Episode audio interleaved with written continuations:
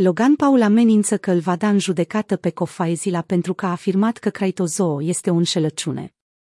YouTuberul Logan Paul a amenințat cu un proces pentru defăimare împotriva unui YouTuber și investigator pe nume Coffeezilla, după ce acesta a numit CryptoZoo, un proiect N F T deținut de Paul Logan, drept fraudă. Logan Paul versus Coffeezilla.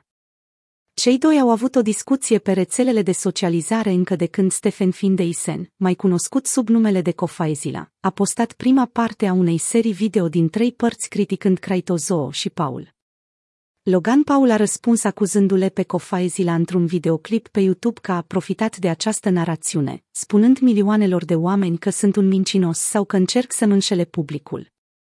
El a susținut, de asemenea, că Coffeezilla a publicat declarații defăimătoare fără să confirme nicio informație de fond sau a furniza vreo dovadă, spunând că Coffeezilla a considerat adevărate cuvintele multor criminali, a încălcat legea și a publicat totuși remarci defăimătoare fără autorizație. Logan a adăugat: "Ne vedem la tribunal."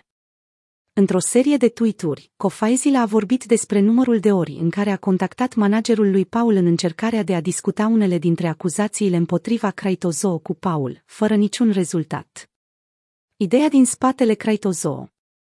Ideea din spatele creării jocului N F T CryptoZoo este de a permite zookeepers să cumpere ouă N F T folosind Zoo, tokenul nativ al jocului. Aceste ouă se vor transforma apoi în animale care pot fi crescute pentru a produce animale hibride. În podcastul din douăzeci și unu august două mii douăzeci și unu, Paul a descris jocul ca fiind un joc cu adevărat distractiv, care vă va face bani, deoarece hibrizii au fost concepuți pentru a fi tranzacționabili și disponibili pentru zookeepers folosind tokenul Zoo.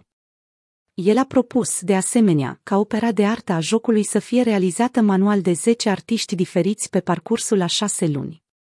Cu toate acestea, într-un videoclip produs de Coffeezilla pe unsprezece septembrie două mii douăzeci și unu, el s-a concentrat pe hibrizii, pe care i-a numit o grămadă de fotografii de stoc de la Adobe care au fost prost fotosopate.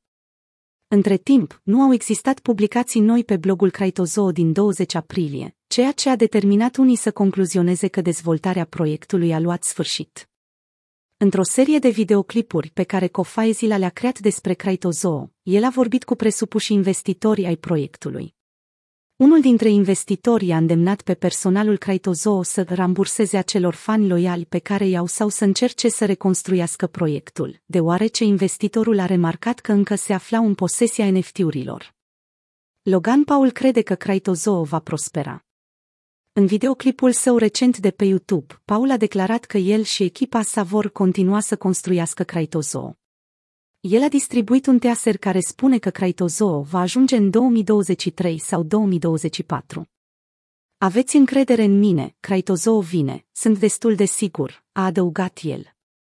Chiar și cu toate aceste afirmații, Coffeezilla rămâne sceptic cu privire la veridicitatea acestor afirmații.